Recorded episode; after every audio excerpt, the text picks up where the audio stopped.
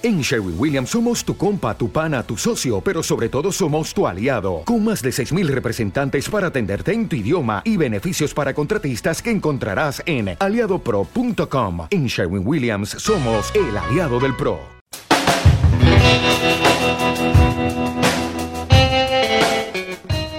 Seguimos en la pizarra, va quedando, queda solo media horita de programa y tenemos como para siete días más hablando aquí pero vamos a ser cuidadosos con los tiempos, tampoco es cuestión de aburrir. Eso sí, tenemos siempre el objetivo de intentar que nadie se nos duerma. El rato de la siesta, del sábado, de 2 a 4 en la Argentina, ¿no? No le dejamos a la gente que se duerma tranquilamente. La siesta ya tendrá tiempo, igual que en Bolivia, en Red Patria Nueva, que seguimos saliendo al aire, segundo programa que estamos eh, al aire en Bolivia. Y como dijimos desde el principio del programa de hoy, tristes a pesar de nuestro cumpleaños porque no podemos salir al aire en Radio Pichincho Universal porque han tumbado la señal en esta forma particular tan sui generis de entender la libertad de prensa que tiene el presidente Lenin Moreno en estos tiempos.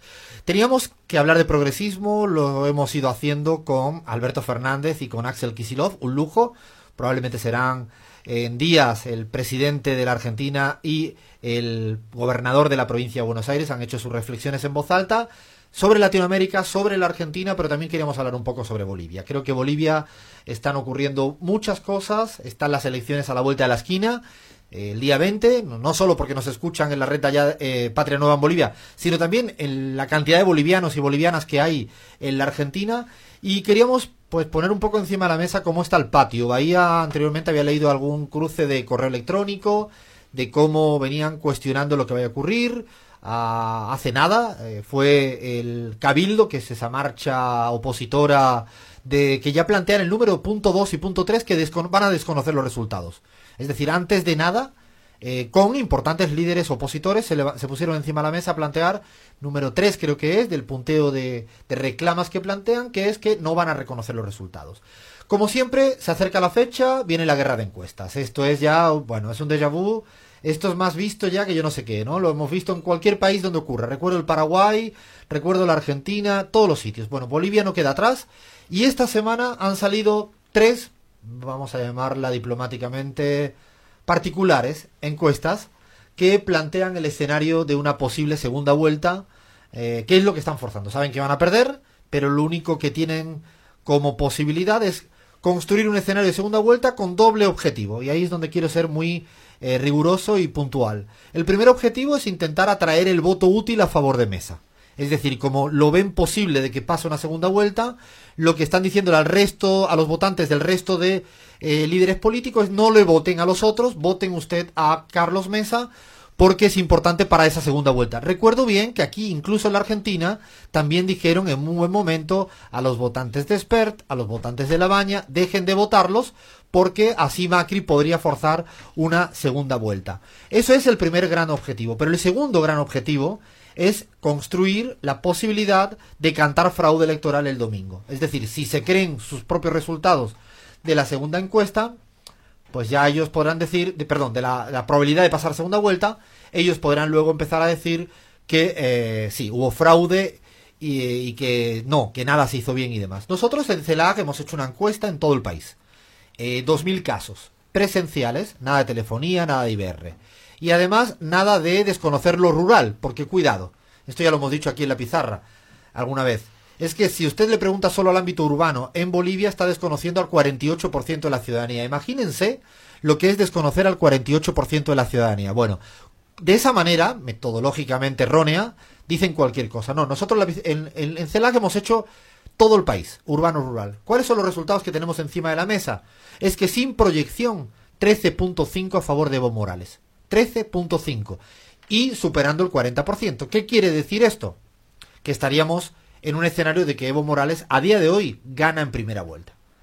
Gana en primera vuelta porque supera los 40 puntos y tiene una diferencia de más de 10. Y digo sin proyectar porque si proyectáramos la parte de indecisos, porque al final se contabiliza todo sobre voto útil, estaríamos hablando de unos 15, 16 puntos, que es lo que dice no solo la encuesta de CELAC, sino es lo que dicen otro conjunto de encuestas serias que miden todo lo que está ocurriendo en el país. De hecho, una consultora colombiana muy poco pro Evo Morales que también saca una diferencia más o menos significativa, similar a este porcentaje que estoy planteando. ¿Qué, sucede? pues que cuando ya, esto es un clásico, cuando se piensa en que se va a perder todo, lo normal es tirar a la toalla y a partir de ahí, chao chao, ¿no? Es el chao chao que significa forzar a este juego maquiavélico. Ojalá, y desde acá pedimos responsabilidad a los actores políticos y a los medios de comunicación, eh, que en Bolivia tendrá que estar siguiendo eh, el resultado. Nosotros hacemos el programa próximo desde Bolivia. Vamos a estar eh, haciendo el programa en vivo el día 19 eh, sábado próximo, a un día antes de la cita electoral. Vamos a estar transmitiendo para que veamos cómo viene el caldo de cultivo. También queríamos plantear que nuestra encuesta no solo dice eso, sino que en términos económicos hay una mayoría social, algo similar a lo que ocurre en la Argentina, que dice prácticamente que los sentidos comunes del pueblo boliviano están a favor de las medidas económicas que ha tomado Evo Morales. Una de ellas, la fundamental, es el tema de la nacionalización. ¿Qué quiero decir con esto? El proceso de nacionalización acometido por Evo Morales desde 2006 hasta la actualidad, hoy en día si le preguntas a la gente ¿qué te parece? La mayoría te dice no, nos parece perfecto, muy bueno. Pero no es porque va más allá del impacto, que ahora le quiero preguntar a Guille Ulietti, que ha estado presentando eh, un estudio de investigación dirigido por él, y acaba de estar en cuatro o cinco ciudades presentando ante medios y en las universidades los resultados. Quiero que me diga las dos grandes cifras para que la gente en Bolivia, en el Ecuador, en la Argentina, donde fuere, entienda de la magnitud y la dimensión que estamos eh, planteando. Pero es que además del dato objetivo, hay una subjetividad dominante en Bolivia que dicen queremos esto, queremos que haya nacionalización porque la economía ha mejorado. Eh, esto significa que es difícil que la gente deje de votar a Evo Morales sin que signifique que no haya habido protestas, quejas, dificultades y desafíos. Le paso un poco la palabra a Guille para que, si me puedes, Guille, porfa, ¿cuáles serían las principales conclusiones, más allá del modelo econométrico, cuáles son las principales conclusiones de ese, de ese informe eh, dirigido por ti que has estado presentado esta semana pasada en Media Bolivia?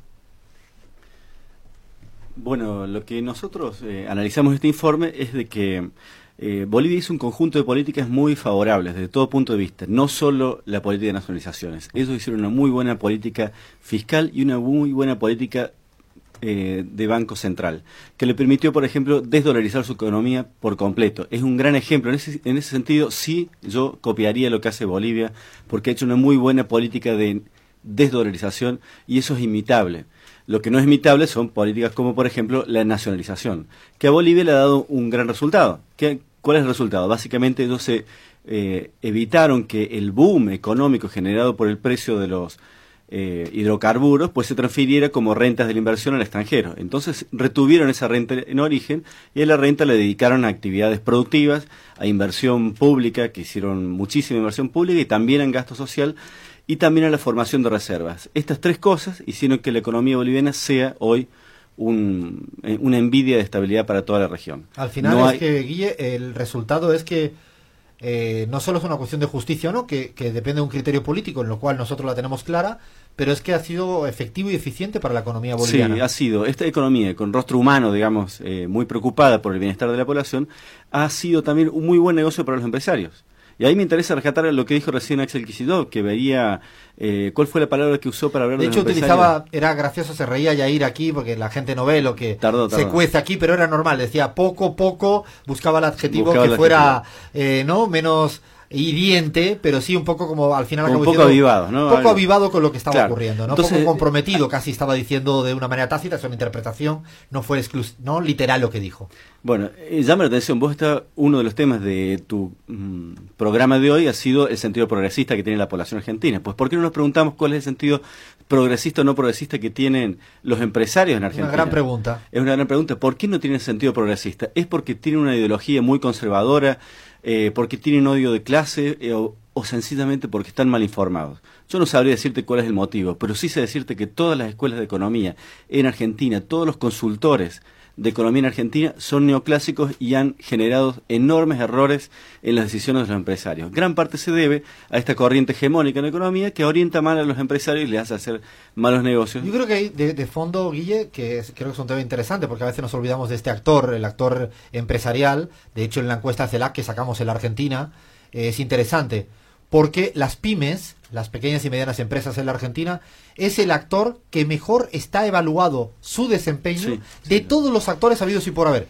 Y además, curiosamente, o, de manera casi paradójica, los bancos están puestos en la distribución baja. Es decir, a los bancos la ciudadanía argentina los valora muy mal y a las pymes los valora muy bien. Lo cual dice que, que hay una confianza en ese tejido empresarial generador de empleo, de riqueza. ¿Por qué los empresarios acá en la Argentina son aparentemente menos progresistas que lo que acaban, han, acabado siendo en Bolivia? Porque como tú bien dices, acabaron ganando, ganando. En Bolivia no solo gana el pueblo boliviano, sino que también ganan los empresarios. Y muchos, sí.